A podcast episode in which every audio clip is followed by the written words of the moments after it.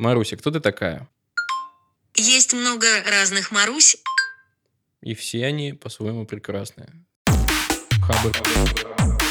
Хабр Weekly. Всем привет, это подкаст Хабр Weekly, в котором ребята из Хабра обсуждают главные новости и самые интересные темы недели. В студии Ваня Звягин, главный редактор, Далер Йоров, наш продакт-менеджер. Привет. И Адель Баракшин, наш тестировщик. Привет.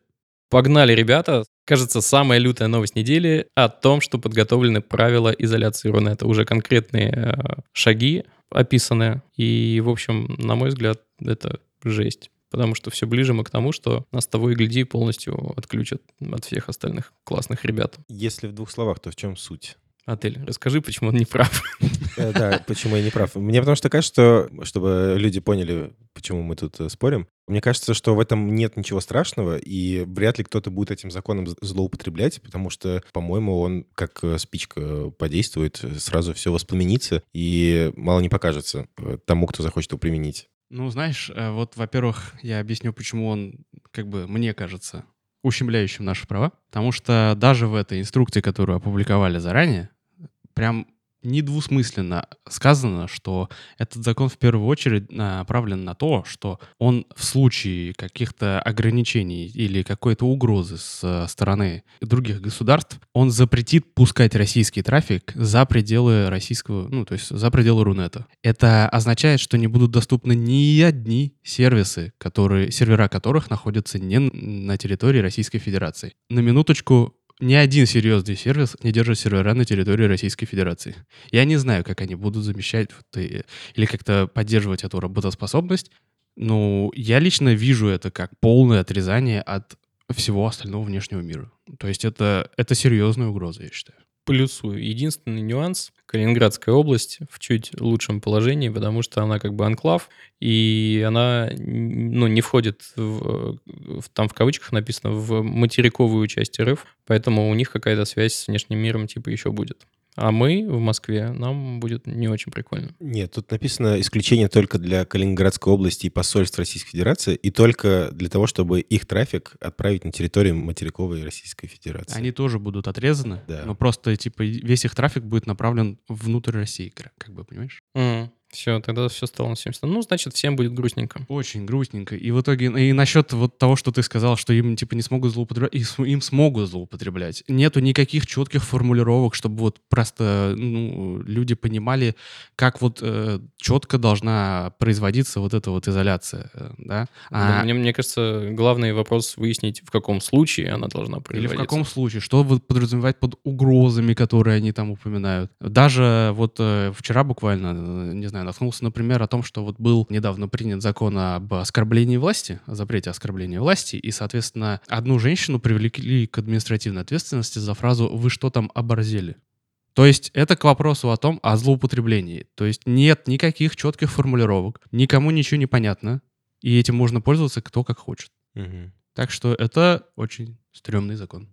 Мы тебя напугали? Э, Пока нет. Не знаю, надо Какой-то жизнерадостный. пожить с этими... Там э, сказано, весь Рунет отключается или только частично в каких-то регионах? Нет, весь. Весь. При малейшей угрозе.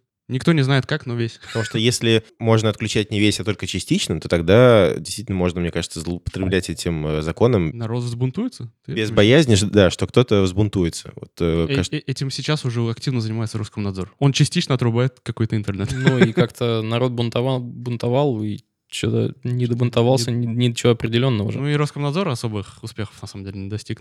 Ну, как бы, если Ну, даже в Телеграм взять, например. Дискредитировал собственную Да. э, профпригодность. Да, и главное, ну, типа, даже если какие-то сервисы он и заблокировал, он их в итоге разблокировал обратно, практически все. Ну, в общем, как говорит Далер, дай-то бог. Может, и разблокирует Рунет обратно в случае чего.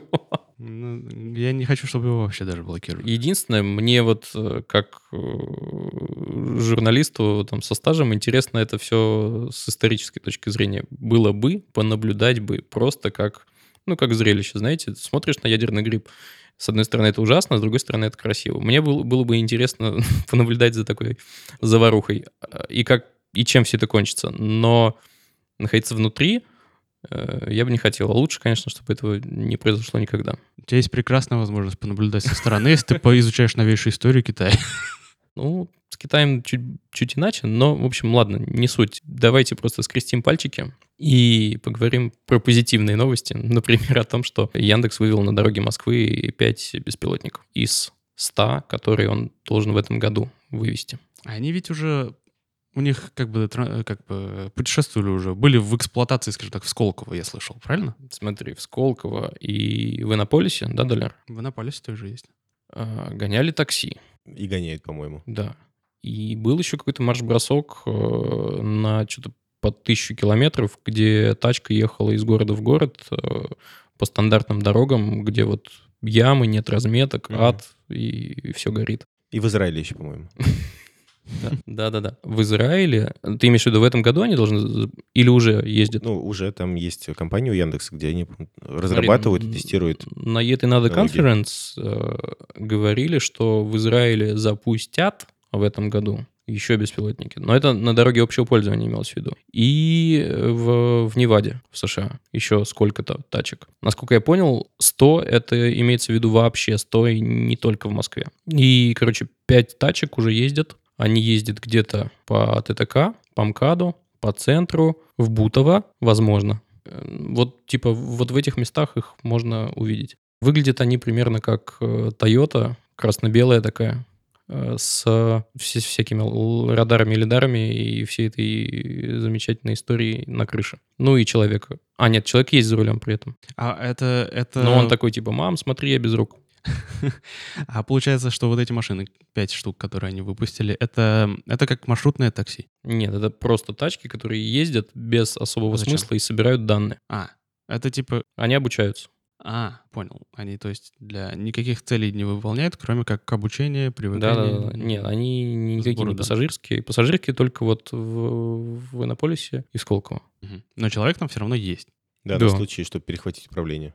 Окей, логично. Короче, я за то, чтобы уже как-то этот вопрос регулировали, потому что вообще я был уверен, что этот момент не наступит никогда в России. Мне казалось, что власти наши не настолько прогрессивны, чтобы сказать, окей, ребята, будущее наступило, давайте придумаем закон, который позволит выпустить беспилотные тачки на дороге общего пользования. Ну, вообще-то они его и не выпустили, этот закон. Да, его, кстати, вот его и нет. на прямой линии про этот вопрос был от А, да? представительницы Яндекса. Подожди, а как? А этот вопрос вообще никак не регулируется, им никто не запрещает, по сути, беспилотные тачки вы- выпускать. Подожди. Мистер Волош отчетливо сказал на конференции, той же Як, что они э, взаимодействовали с властями Москвы, с ГИБДД, и всю вот эту юридическую историю в том числе прорабатывали. То есть если бы... Смотри, если эта штука попадает в аварию, кто виноват? Чел, который не держал руки на руле? Или Яндекс вообще как юрлицо? Мне кажется, ну, Яндекс эту штуку проработал точно.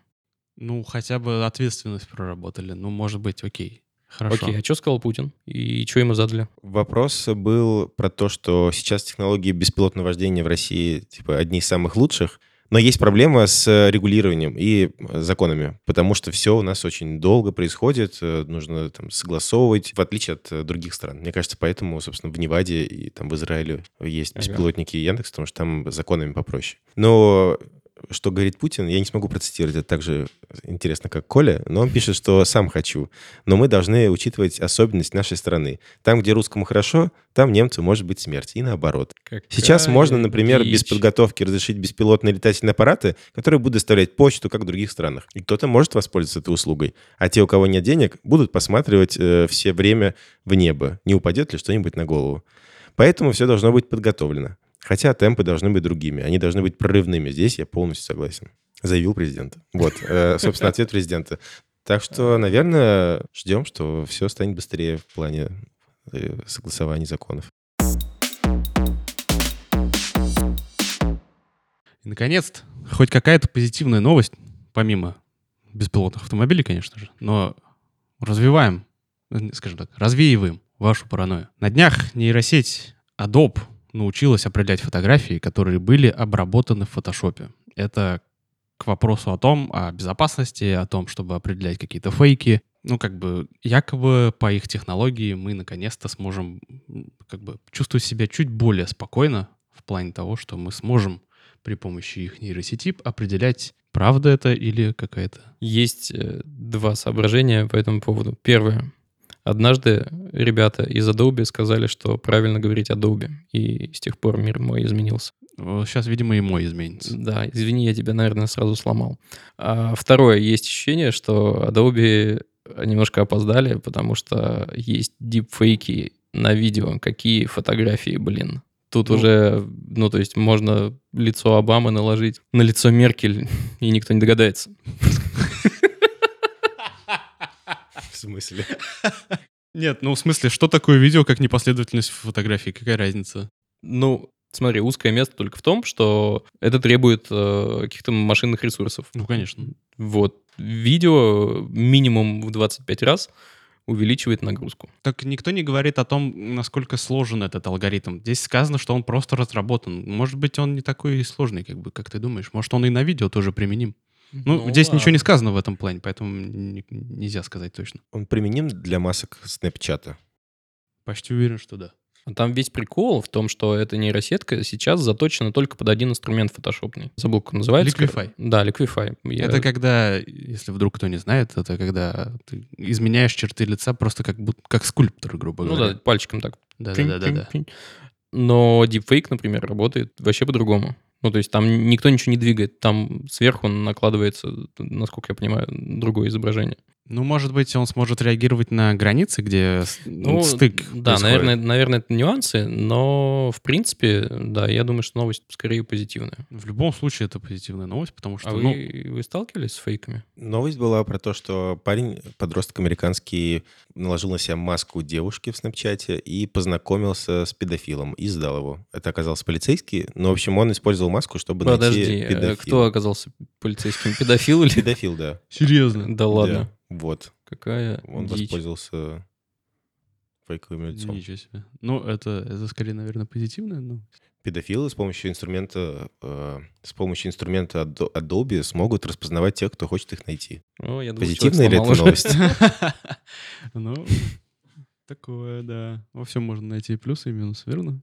Да, но он- оно же, кстати, еще и возвращаясь к э, техническим нюансам, оно даже подсвечивает те области, где этот инструмент был применен. То есть ты не можешь не просто сказать, типа, вот было. Типа а, фейк, типа, не фейк, да? Да, можешь сказать, вот это фейк, потому что здесь улыбка там Теоретически, растянута. наверное, восстановить исходное Да, изображение. да, да, да, да. Они же ее, типа, за- задачивают еще и под восстановление оригинала. Ну, понятно, да. Ну, в общем, можете спать спокойно. Ну, Далер всегда спит спокойно, мне кажется.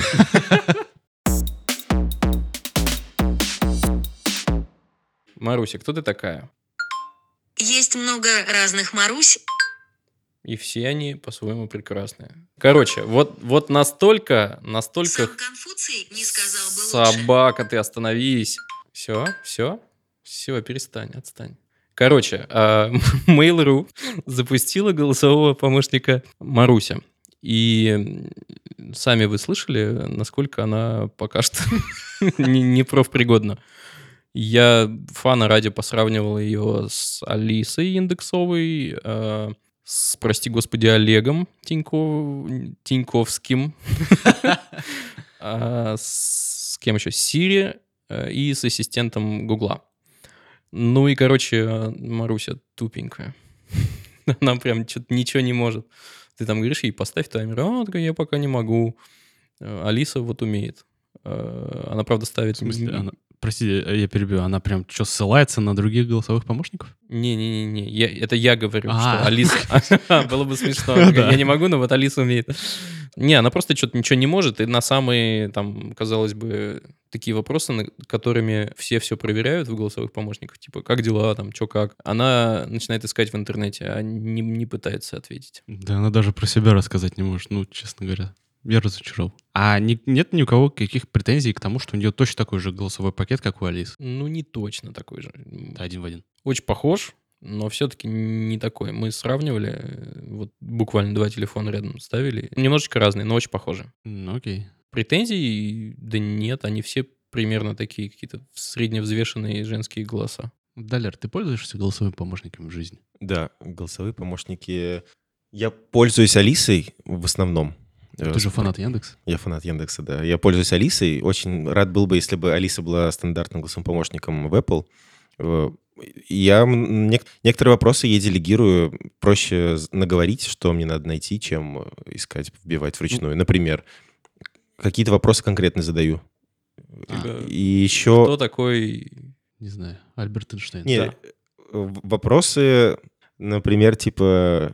Пытаюсь вспомнить, у меня просто много очень странных вопросов есть, которые задаю, я не могу... Ну, мы тебя Ну, не может быть, осудим, давай. Не конкретный вопрос, а просто какой-нибудь, типа, Она, па- э, паттерн. А- Она же берет данные из интернета и может сама как бы зачитывать э, куски поисковой выдачи. И когда ты Мгм. говоришь, там, не знаю, как э, почистить замшевую обувь, она тебе начитывает, как почистить замшевую обувь. Вот. И, и тебе не нужно лезть, там, кликать, э, переходить в поиск, поисковую выдачу, искать какие-то вопросы. А у тебя колонка есть? Колонки нет пока. Плюс сейчас еще Яндекс же знаток- э, запустил сервис знатоки, и, собственно, она берет э, данные знатоков, ответ, да, сразу, и сразу их тебе выдает. Но э, Siri я пользуюсь для того, чтобы будильник заводить, например, быстро. Вот, разбуди меня через 20 минут, разбуди меня там в 6.40. Тебе, смотри, первое. Когда я один дома, я тоже так делаю. Когда я дома не один, мне кажется, это все очень странные истории. Ну, кринжово чувствуешь себя, когда орешь с телефон, разговариваешь с телефоном, в котором Да. нет человека. И С другой стороны. Ну, как будто ты играешь, а ты же типа не играешь, и ты не актер, и все такое. Ну, короче, это очень странное ощущение, Это, это вот на когда мой взгляд. е- едешь, например, в каком-нибудь общественном транспорте, и рядом с тобой человек, который говорит, телефон, позвони маме, тебе стыдно. Почему-то. Ну, то есть не за него, как бы. Ты такое встречал? Я встречал такое, да. Вау. Он 15 раз говорил, позвони маме. Видимо, Вместо там того, была чтобы- Маруся, и она не понимала его. Еще классная тема шорткаты. Э, Я запрограммирую шел- шорткаты в Яндекс-картах э, на конкретную остановку, чтобы посмотреть, едет ли автобус. У меня там рядом с домом две остановки, трамвайная и автобусная. И я Сири говорю, типа, где едет автобус? И он мне сразу открывает э, Яндекс-карты в нужной остановке и показывает, типа, Нужный где... маршрут. Круто, слушай, я Нет, так же там, сделаю. если от- от- открываешь остановку, просто все маршруты показывают. Я уже в списке сам смотрю. И то же самое, где едет трамвай. И он мне открывает трамвайную остановку. Вот, кстати, я э, недавно открыл для себя забавную фичу в том, как можно теперь настраивать Google Ассистента. Его можно привязывать тоже на события. Там можно настраивать цепочку событий. Может быть, это как раз и есть вот эти шорткаты, Ну, да? Но это по-другому что, называется. м, да. Вот, и это можно навязывать на какие-то события. Я вот, например, привязал к будильнику. То есть, когда у меня звонит будильник, у меня э, включается головой, голосовой вот этот вот Google Ассистент, Мгм. И начинает зачитывать там, какая сейчас погода на улице, какая там температура, Ой, как- прогноз. Как, как в фильмах про будущее. типа, Да-да-да-да-да. «Здравствуйте, Я, Адель». честно говоря, футуристически себя почувствовал. Типа, доброе утро. Сегодня, сейчас там на- за 24 градуса. Типа, в течение дня дождя не планируется. Ну, что-то вот такая вот информация. Прикольно. Просто ради прикола, я, разумеется, ни хера не слышу. Потому что я сплю обычно в этот момент, когда он это зачитывает. Но один раз я это застал. Слушай, ну классно. А насчет других Да. голосовых ассистентов. То есть я понимаю, почему, например, имеет смысл пользоваться Google и Siri ассистентами, да? Потому что они как бы вшиты в систему, и ты... Вот самая главная фишка их, что ты можешь, не касаясь телефона, их активировать. Ну, то есть ты можешь просто вот так вот, окей, допустим, Google, простите, если вдруг у кого-то включился, А у нас айфоны.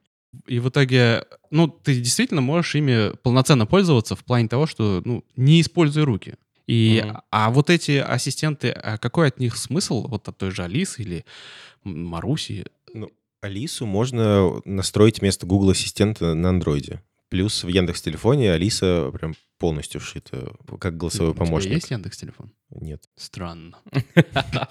Я раздумывал, купить или нет, потом Ну, нет, ну, в смысле, что значит использовать вместо Google Ассистента? Она точно так же будет включаться без рук? Не надо будет разблокировать телефон? Она тебя услышит. Я не я э, давно пользовался Android телефоном с Алисой, вот. Но она тебя услышит. Ты можешь э, кнопкой э, вместо Google Ассистента вызвать э, Алису, М. вот этой вот центральной, которая в Андроиде. Я что-то тоже давно пользовался, сейчас не скажу, но у меня тоже ощущение, что можно прям буквально переназначить Google Ассистент Да, в на Android- Алису, в и Android будет нормально. Запросто. В- Ну, прям типа А почти, по- почти нативно. А Siri, конечно, нет. Да, Мгм. только через шорткаты ты можешь какие-то сервисы яндексовские М. настраивать. Но я лично считаю, что пока это, ну, не знаю, пока не изменится какой-то mindset у людей, никто не сможет нормально пользоваться этим, потому что, ну, ты до сих пор чувствуешь какой-то стыд, когда разговариваешь с недушевленным предметом. Не, единственный, единственный сценарий, когда мне не странно, и когда я не один дома, и все все понимают, когда я что-то готовлю, руки в говне там, и я говорю, типа, Siri, поставь таймер на там N минут. И вот это нормальный расклад. А все остальное, оно очень непредсказуемо. Вот, кстати, наверное, в этом фишка. Все остальные сценарии не очень предсказуемые. Ни, никогда не знаешь, что она ответит. А ты знаешь, что она поставит будильник. Стопудово. Вот такие дела. Ну что, Адель, немного о Linux? А, ну, не обязательно Linux, это как бы всех дистрибутивов касается. Но вообще суть в том, что в Vim и NeoVim была обнаружена уязвимость, благодаря которой злоумышленник мог исполнять свой код на машинах ну, здесь, которые... по сути, полный доступ. Ну, по сути, полный доступ, да. Суть была в том, что через э, Powerline, или, грубо говоря, Modeline, который в Vim существует, можно было использовать, э, исполнить скрипт какой-то определенный при открытии обычного файла текстового. Вот. Это очень серьезная уязвимость. Ну, как бы понятно, что а, ей подвержены практически все версии Vim, ну, не считая, разумеется, ее быстро запатчили, но если вы вдруг не обновились, вы в зоне риска. Ну, если вы вообще пользуетесь Vim. Кто-нибудь из вас вообще пользовался Vim? Nope. Ну, хорошо, у нас хотя бы не будет войны редакторов здесь, в подкасте. Я за Emacs. я многие годы пользовался Emacs, и, честно говоря, немножко злорадствую. Но на самом деле я уверен, что в Emacs не меньше проблем. Просто потому что он более комплексный, наверное. Не говорю сказать, что... Не хочу сказать, что он лучше или хуже, просто комплексный. Вот, и, соответственно, если вдруг вы пользуетесь Vim версии до 8.1.1365 вам следует обновиться как можно быстрее, потому что это большая угроза. Слушай, а скажи мне, ведь macOS, по сути, тоже подвержена... Да, конечно. На ней тоже есть Vim. Угу. Ну, то есть, да, по-моему, даже и это только в случае, если ты используешь. Ну, ну, если ты вдруг открыл Vim ну, я и говорю, файл, если... да. Ага. Ну, с другой стороны, зачем бы мне?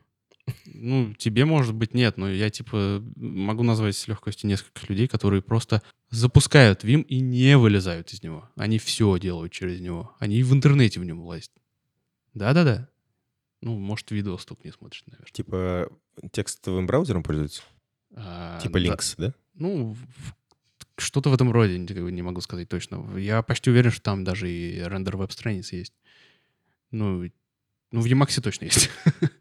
Ну, в общем, э, ну, как бы для специально таких хардкорных чуваков Vim заменяет, можно сказать, операционную систему. То есть они слушают через него музыку, они слушают, да, они там могут спокойно запустить видосы. Они точно заменяют файл, файловый Explorer, как бы, и, ну, в целом, вполне себе самостоятельная софтина. Единственное, правда, вот косяк, почему я перешел на Emacs, она не поддерживает многопоточность. Поэтому некоторые операции, особенно поиск файлов какой-нибудь глобальный, может выполняться долго. Вот. Короче, суть в том, И что... модовый режим, кстати. Модовый режим, модальный режим. Вы в курсе, да? В чем фишка Вима вообще?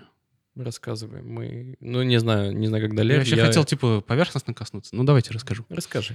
А, суть в том, что ты, ну, как бы, это главная шутка, да, Вима. Я заш... запустил Вим и не знаю, как из него выйти, да. Вот Эту с этим я сталкивался, знаем, да. Да? Вот, э, типа, я научился пользоваться Вимом, потому что не знаю, как из него выйти. Ну, такие вот шутки вот. Суть в том, что все делается через э, моды, и ты, когда запускаешь Vim, ты запускаешь его в нормальном режиме, но нормальный режим не подразумевает собой ввод текста. Грубо говоря, там каждая клавиша отведена под особые команды. То есть буква D будет отвечать за удаление символа, там, допустим. А чтобы начать вводить текст, нужно перейти в режим ввода. Для этого надо нажать кнопку «И» соответственно. И все команды, они как бы вот на этом завязаны. В том, что ты выходишь из э, режима редактирования и начинаешь, э, не касаясь там мышки, повышая там скорость э, редактирования. На самом деле, если привыкнуть к этой схеме, это очень удобно. Это реально удобно. Я много лет пользовался этой штукой, но, честно говоря, немножко подустал. Вот. И Собственно, именно из-за этого и из-за того, что Vim предустановлен на всех практически Linux-дистрибутивах, я считаю, он и стал таким популярным. Telegram готовит функцию геочатов с локацией по местности. Э, Суть в том, что и уже это доступна функция в бета-версии на iOS. Суть в том, что можно создать чат групповой, э, указать там э, локацию, и этот чат будет доступен в списках чатов на какой-то местности определенной. Это типа Очень сложно объяснил. Fire чат плюс Tinder плюс э, В общем, да, что-то такое, в да? Телеграме появятся чаты по местности. То есть я, я нахожусь в Чертаново, и у меня в радиусе там примерно 12 километров будут э, отображаться какие-то чаты. Там Послушай, чат ну, моего Чертаново. Дома. в Чертаново чат в радиусе Чертаново. 12 километров невероятно много чатов. Я сейчас Может- сдержался, чтобы сказать это корректно. Ну, очень же много. И- и как, Э, как нет, они будут это- отбираться Это оде- отдельный вид чатов, у которых указана локация. А, Отдельный вид публичных чатов с локацией. это типа специальный публичный чат. Да, Они, это- естественно, не публичные, не будут показываться. Да, да. Это будет специальный раздел, типа «Люди рядом», в котором ты можешь э, зайти и посмотреть э, на людей рядом и на группы, если они есть. Ну, то есть, э, грубо говоря, если там какие-то жильцы, например, одного дома или района захотят вместе пообщаться, то у них будет возможность через этот Да. чат сделать. Да. И они как бы будут четко уверены в том, что в этом чате будут только те, кто находится в, этом, в этой зоне, или, или может кто угодно присоединяться. Э, Кто угодно присоединиться, если ты находишься в этой зоне, увидел этот чат, присоединился к нему. Ну, то есть этот, этот геоча- э, геометки вот эти, они нужны для того, чтобы этот чат просто найти, или это- и он накладывает какие-то ограничения? Вот про это я не знаю. Э, Новость это умалчивает. Смотри, а чтобы, чтобы об этом узнать, нам нужно каким-то образом поставить Беты. бетку. А как бетка ставится, ты знаешь? Нужно куда-то в настройки телеги пойти или Там какую-то нужно настройку включить э, в App Типа- Store, хочу бетки? чтобы можно было скачивать до бета-версии. Я Но этого это не никогда не делал. насколько я понимаю. По-моему, это через TestFlight делается на айфоне. На андроиде там прям отдельно, по-моему, приложение, если я не ошибаюсь. Я не знаю. Ну, на андроиде традиционно делают что-нибудь типа Telegram бета, и ты просто скачиваешь. Ну, по факту там тоже есть э, вот эти бета-версии. Ты можешь м, просто в странице приложения сказать, что хочу стать тестировщиком, М, мгм. и там тебе другие версии заливаются. Окей, значит, сейчас мы закончим писаться, я полезу в тест флайт на айфоне и попытаюсь, и мы все поймем. А, И расскажем в следующий раз. Или нет. Ну, вообще, это как бы история не нова. Я же слышал, что уже были такие, скажем так, э, И есть сейчас. Яндекс э, активно развивает эту тему с э, чатами на основе геолокации. Во-первых, у Яндекса есть Яндекс Район. Я сейчас поймался на мысли, что я Вот очень рас- много говорю про Яндекс. Расскажи, пожалуйста, что такое Яндекс Район. Я в первый раз слышу об этом. Яндекс Район — это Звучит уже смешно просто. Да. Районы — это сервис, в котором люди сгруппированы, по- собственно, по районам Москвы. То есть есть Красносельский район, там, Черта, Северный Чертаново и так далее. И в пределах этого района люди могут между собой общаться, жители этого района. Э, Там можно выставлять какие-то объявления, просто писать посты, новости. Вот. Ты пользовался им? Э, Да, я иногда захожу туда посмотреть, э, чем живет мой район. Но как-то непривычно, поэтому не пользуюсь. Ну, наверное, я Телеграмом пользуюсь чаще, поэтому я думаю, что буду Наверное, не хватает туда. годного контента, да? Слушай, насчет годности контента, это вообще немаловажная штука. Я состою э, в Фейсбуке в группе э, «Район Братеева». Блин, ребята, там такой ад. И, Собственно, да, в Типа- Ян- Яндекс районе то же самое бывает иногда. Ой-ой-ой, этот... прик- Это я говорю сейчас. Нам сделали прекрасный парк. Просто огромный, вдоль э, там поймы Москвы-реки, уже на выходе из города. Там какие-то гигантские площади, все классно сделано, и начинается вот это ко-ко-ко, все плохо, зачем там убрали все эти чудесные болота, где жили чудесные зверюшки, а там было натурально болото раньше. Просто квакали лягушки, и было куча комаров. И такого плана, короче, 99% контента. Иногда кто-нибудь говорит, Ребзи, я открыл бургерную. Ах Это- и, это, и это прикольно. Но в основном там все что-то жалуются. И я думаю, что в Яндекс районах примерно то же самое. Ну, Э, Да, так часто вот, встречается. я надеюсь, что в телеге будет чуть-чуточку по-другому, потому что в Телеграме, ну, чуть другой контингент, мне кажется, в принципе. Вот ты очень мягко сказал, но на Посмотрим. самом деле я считаю, что да, на самом ну, как бы еще по, пожестче попробую сказать, да, А в телеге юзеры помоложе, Ну да. потому что жалуются в основном немолодые люди, ну, как бы на подобные вещи там. Вот. Я почти уверен, что те, кто жалуются, что убрали болота, погубили зверюшек, Ты им... удивишься, Немало ли. Но они мои ровесники, то есть 30-35. Удивлюсь. Вот. В общем, дай ты бог. Но Ян, да, Яндекс Район — это не аналог вот этих чатов э, с геолокацией. У Яндекса есть другие приложения, например, приложение Яндекса, и вот там недавно появились чаты на основе геолокации. Ты просто открываешь э, кнопку, там иконка чатов, тебе показывает карту, и на карте, собственно, разбросаны какие-то иконки с чатами. Там чат э, твоей парикмахерской или чат э, школы номер 7. Вот. И ты просто заходишь, и там уже есть какие-то люди. Можно вступить, можно выйти. И, собственно, и в браузере скоро это появится, вероятнее всего. Вот мне интересно такой вопрос. То есть э, ты же теоретически сможешь прийти, допустим, в какое-нибудь кафе, почти, ну, сто пудов там будет какой-то вот локальный чатик, маленький, да? Там же можно как-то радиус, что ли, задавать или, Наверное. не знаю. Вот, наверное, да, можно. И, э, ну, это как-то, как вы думаете, поможет ли это социопатам, которые хотят как-то исправить свою социопатию, проще знакомиться с людьми? Ну, потому я тебе что на старте сказал, это FireChat плюс Tinder. я не знаю, что такое Firechat, я никогда не пользовался Тиндером. FireChat — это тоже штука на, на основе геопозиции. В общем, ты видишь в чате тех, кто рядом с тобой. Вот. А Tinder тоже работает на основе геопозиции. Типа, если Ну, ты... Если показывает ты, тех, кто там, рядом. Да, если ты мальчик, говорят, вот девчули рядом. Если ты девочка, то вот пацаны, тебе, пожалуйста, в этом городе там или в этом районе. Там тоже, по-моему, радиусы задаются. Ну и как вы считаете, Телеграм станет им конкурентом? Ну, не то, что конкурентом, но это в любом случае такой, да, дополнительный, наверное, инструмент, довольно простой, я надеюсь, для того, чтобы э, барьер, который существует, чуть-чуть преодолеть. Ой, можно сразу сходу придумать несколько сценариев использования в каких-то, как сказать, злых целях. Закладочки и все Ой, такое. м, Не? А? Я не знаю, я отношусь э, к, Короче, к любым к любому софту как к инструменту, не знаю, к тому же молотку. И можно Ну гвоздь забить, а можно, не Череп. знаю, да. Почему, мне кажется, это важно? И вообще Яндекс район и вот это вот все, что связано с э, сообществами по районам. Э, то, что действительно это какую-то границу между людьми э, по- позволит снять, и люди друг друга хотя бы будут э, больше э, персонализировать. То есть это не какой-то мутный чувак на первом этаже, который орет по ночам, а у него есть имя, у него есть какая-то история, и, И странная аватарка. и странная аватарка, да. И когда ты лучше узнаешь тех, кто вокруг тебя живет, у тебя, мне кажется, расширяется зона твоего комфорта за пределы твоей квартиры, и ты понимаешь, что это как бы твой дом, твой район, твои соседи. И ты э, меньше их боишься и больше, мне кажется, вкладываешь э, вот в, в то, чтобы здесь вокруг было хорошо. Вот э, я, собственно, эту новость выбрал, потому что, мне кажется, вот эта мысль важна, что Telegram большой поможет, наверное, надеюсь, если мы решим проблему с контентом, вот с этими, с болотом, с негативом и прочим, поможет э, быстрее как бы эту штуку реализовать. Вот. В телеге же, кстати, помимо вот этой новости, есть еще, скажем так, тоже новость. Э, Она в нашем случае локальная, это Хабр Юзер э, придумал, как на основе серверов Телеграма сделать файловое хранилище сетевое. Да, вот И выложил раз, все в открытый доступ.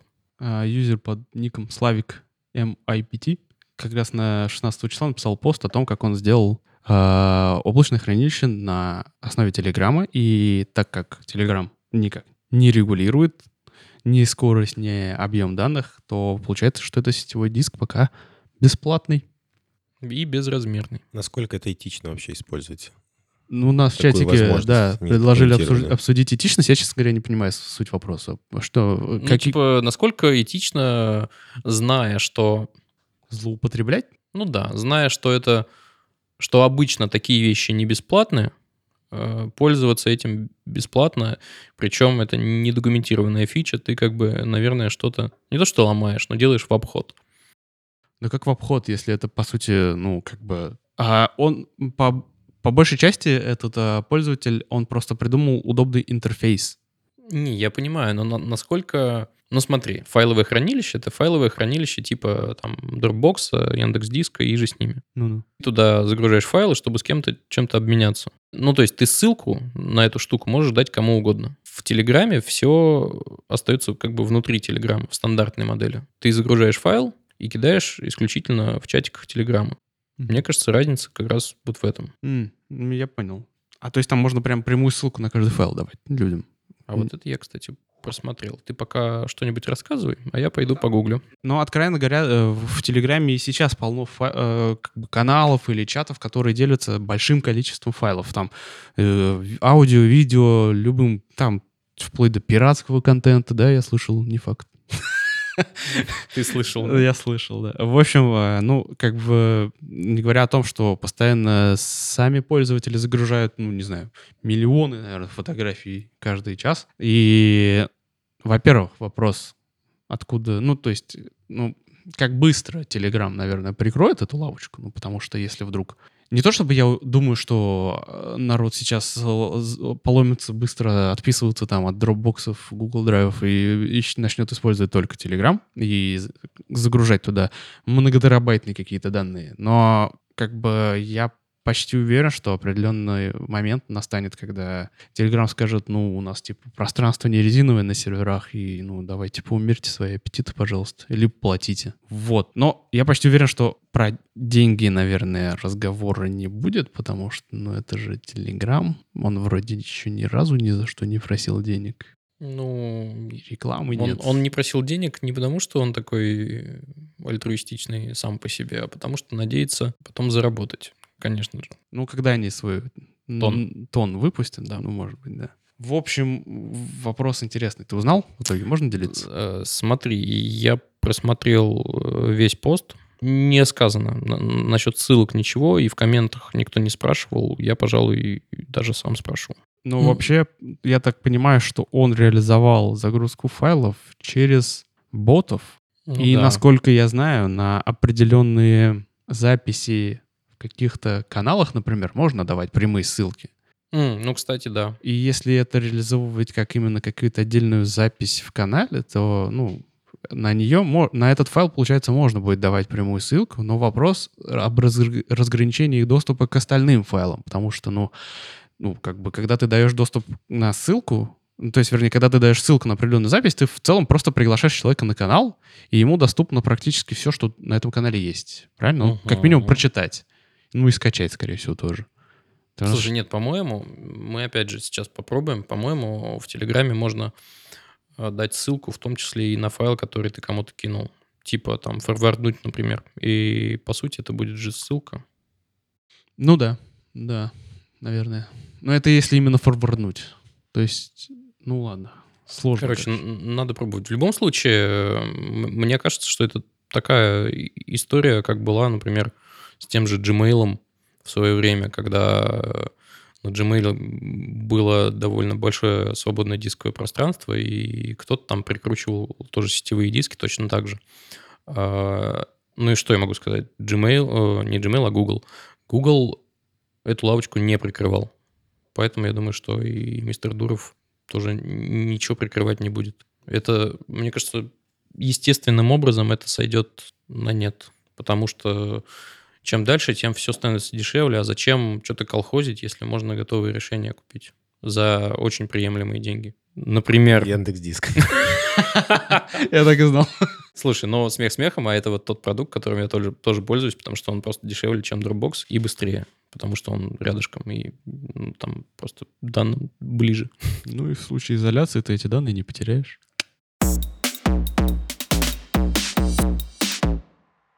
Ну и что, на сладенькое? Последнюю небольшую новость обсудим. В Дартмуте появился памятник языку программирования Basic. В общем, э, журналист Дэвид Брукс в штате Нью-Гэмпшир установил мемориальную доску, посвященную языку программирования э, Basic, который, собственно, изобрели э, неподалеку в Дартмутском колледже. Класс. Собственно, новость языку программирования поставили доску мемориальную. Почему я ее выбрал? Потому что мне кажется важно, когда вещам, у которых нет какой-то какого-то медийного веса, какой-то популярности, э, ты придаешь им э, значимость и как-то увековечиваешь, э, потому что они не менее важны, чем вещи, которые большинству людей кажутся важными. Есть мем про Стива Джобса и отца языка C, mm, про Денниса которого... Ричи. Да, Деннис... Вот никто из вас не знает. Деннис Ричи. Я знаю. То есть про Стива Джобса все знают, а про Денниса Ричи знают ну, какое-то ограниченное количество людей. Хотя, на самом деле, его вклад не менее важен, потому что там на Си у нас полмира написано. А еще помимо Денниса Ричи, знаете, сколько людей еще? Тоже очень много. Ну, в общем, я согласен. Мне в этой новости очень нравится объяснение, почему он так сделал, вот этот журналист. Объясняя свой замысел, я процитирую. Объясняя свой замысел, Брукс указывает на то, что увековечивать все значимые достижения местного населения в придорожных мемориалах — это очень распространенная традиция в Нью-Гемпшире. То есть, ну, типа, а все так делают. И я так сделаю. И, то есть он говорит, что возле дорог на территории штата насчитывается 255 таких мемориалов, что, во-первых, очень символичная цифра. Я не, не, не понимаю, не Кстати, включая, да. не включая этот знак 255 или включая его, потому Ну, что... Ну, Не суть. Я думаю, что он просто привязался к красивому числу. Вот, мне кажется, это вообще символично, что если он, если он даже 255, это, это все еще символично. Это, это само по себе тоже прикольно. Ну ладно, а самое-то главное, вы на бейсике что-нибудь писали? Да, я писал в институте макросы для Excel. Писал э, какие-то... Что-то там интегрировал методом прямоугольника, методом Монте-Карло. Э, Мне... Но это был не Basic, это был Visual Basic for Application. Вот. Блин, а у меня э, обучение информатики в школе как раз началось с с кондового бейсика. И, блин, мне, у меня до сих пор ощущение, что если бы у нас был другой учитель в то время, то все бы, возможно, сложилось иначе. А вот эти преподы не могли нам как-то дать понять, что вот от тех кружочков, которые мы рисуем с помощью функции э, и каких-то там треугольничков, а дальше дело не шло. Ну, то есть от них можно идти дальше и делать куда более интересные вещи. И почему-то более интересные вещи нам никогда не давали. Все это ограничивалось какими-то примитив- примитивными операциями. В общем, тут я скорее что-то заморочился про образование, чем про сам Basic. Не хватает, да, более каких-то практичных задач. Да, но тем не менее, э, этот язык и даже те простейшие штуки, которые мы делали, меня познакомили, ну, с, с мыслью, что я могу с помощью кода как-то влиять на поведение компа. И, ну, это, это было прям прикольное ощущение, там, в 7-8 лет это было прям, типа, вау. Другое дело, что дальше никак не развилось, но любовь к компам у меня все равно проснулась. Ну, я могу сказать, что я не изучал Basic, я изучал Паскаль. Было дело. Вот. Да, и, соответственно, в дальнейшем Delphi. И, ну, как бы, язык мне сам по себе не очень понравился, потому что он громоздкий. Он прекрасно подходит для того, чтобы понять вот э, все базовые принципы, и все замечательно. Но как только я перестал э, учиться в школе поступил в университет, мы перешли уже на C++, и как бы я понял, что, ну, ну, как бы уровень совсем другой, и понятное дело, что, ну, как бы я совсем забыл Паскаль. И, совс- и как бы я не, не, не- понимаю твоих теплых, ваших вообще теплых отношений с Бейсиком. Как бы я в целом считаю, что и Паскаль, и Бейсик, они довольно, ну, может, громко сказано, да, ну, наверное, примитивные. Ну, это ты, смотри, ты рассматриваешь, э, мне кажется, это с высоты сегодняшнего опыта, Ну, а у нас, мне кажется, произошел просто какой-то импринтинг, как, там, не знаю, новорожденная уточка увидела, первое, что она увидела, она считает мамой.